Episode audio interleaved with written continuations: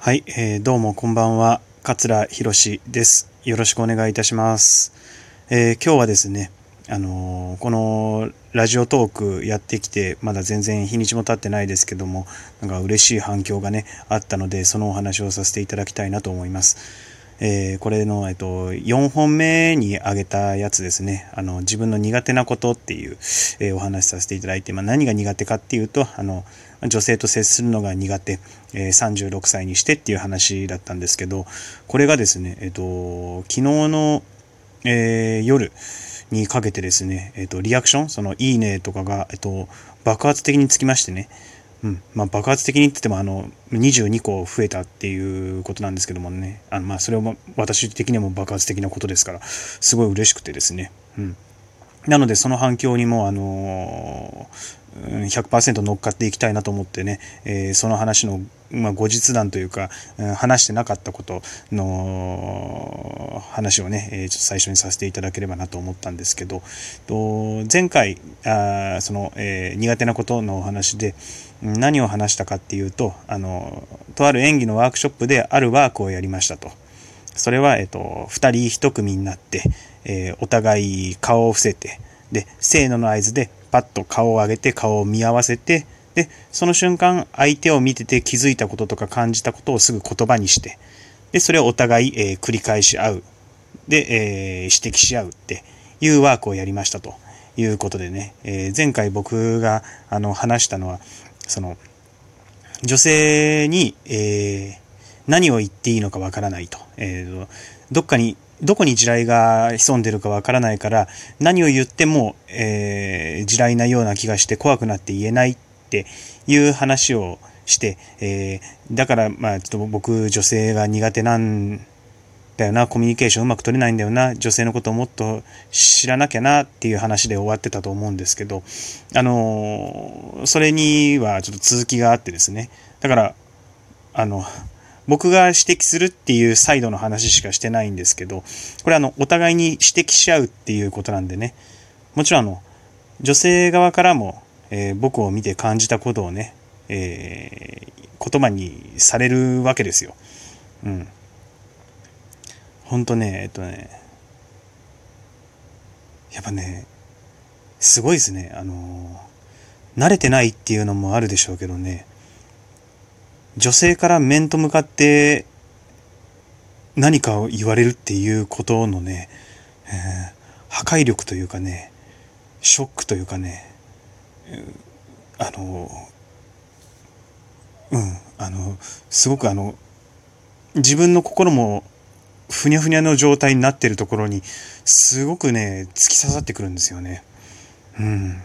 あの、何を言われたかっていうとね、っとね、緊張してるとか、力が入ってるとか、作り笑いしてるとか、あの、それを面と向かって、あの言われるわけですよね。これちょっと、すごくないですか？もう本当ね。でもし、まあ本当にあの、もちろん全部図星なんでね、それをあの指摘された時の、あの、完全に見透かされてるわっていうね。うん。あのショックって本当に半端ないですよ。ね、なかなか日常ないじゃないですか。あの、ねま、大なり小なり皆さんその女性の前で多少格好つけたりとかするじゃないですか。うん。しますよね。すると思うんですけど、その、格好つけてる感というか、それ頑張っちゃってる感っていうのを、あなた頑張っちゃってますねって、面と向かってリアルタイムに指摘されることって、ないでしょ？うん。で、それをされた時の、本当ね、もう、のたうち回る、恥ずかしさのあまりね、うん。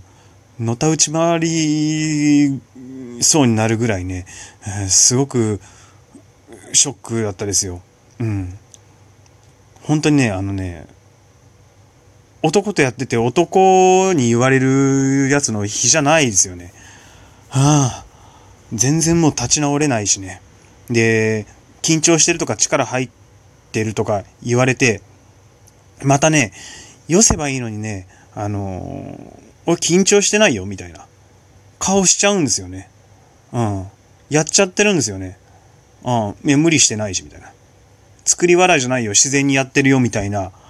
やってるんですけど、もうわかるんですよね。あの、顔面のその筋肉がもう異常な震えを起こしててね。うん。あの だから本当無理、無理してるんですよ。自分でも無理してる顔の引きつりがわかるぐらいに、ピクピクピクってね、なってね。うん。それも、だから、ね、言われるでしょ無理してるとかって。もう、格好の餌食ですよ。うん。だもう、なんて言うんでしょうね。格好つけたいんでしょうね。うん。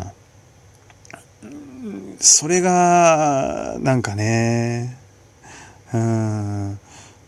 もうね、覚悟を決めてね、ああ、私はもう女性とのコミュニケーション苦手ですよっていうふうにね、でんと構えてね、ありのままを出せれば本当にいいんでしょうけれどもね、うん、そこでなんか格好つけちゃうっていうね、もう本当のクソみたいなプライドがね、うん、邪魔してたっていうのはね、それも含めて、うん、指摘されたことも含めて、めちゃめちゃ恥ずかしかったですね。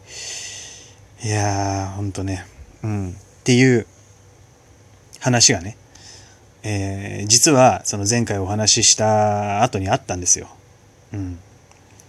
ね、あの、だから、繰り返し指摘し合うっていうワークをやりましたっていう話なんで、もちろんね、自分の言ったことだけじゃなくて、相手に指摘されたことでこういうことがありましたよっていう風なエピソードも加えて話としては多分、えー、一つのまとまりができると思うんですけども、前回それ僕話してないんですよね。自分が何を言われたっていうの。うん。これね、ほんとね、あの、前回は、あの、恥ずかしすぎてちょっと自分的に勝手に削除しちゃったんですよね。あの、ええ。自分で編集しても喋、喋らんとこってなっちゃったんですよね。うん。そうね、あのー、昨日の晩、これだけ反響をね、いただいて、ええ、やっぱりこれも話さなきゃなって思ったんですけど、本当にあの、話すの嫌だったんだなってね。うん。今になって振り返ってみると思いますよ。うん。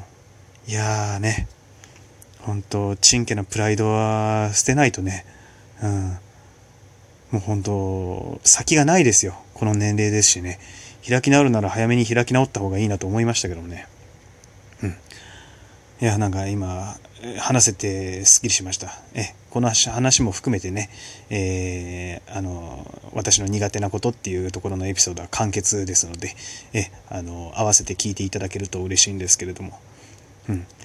で、その、反響があったっていうお話なんですけどね、それ以外にもあの、このラジオトークのアプリで、えっ、ー、と、あ、アナ、アナリティクス？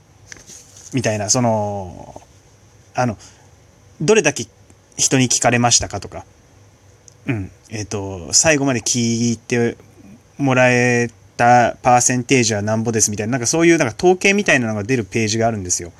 で、それ今日お昼ご飯食べてる時に見て、すごい嬉しかったのが、えっとね、えー、累計クリップ数。あの、まあ、つまりその、この私の話してる、まあ、番組っていうんでしょうかね、えー、やつを、えっと、お気に入り登録してくれましたよっていうのが、1ついてたんですよ。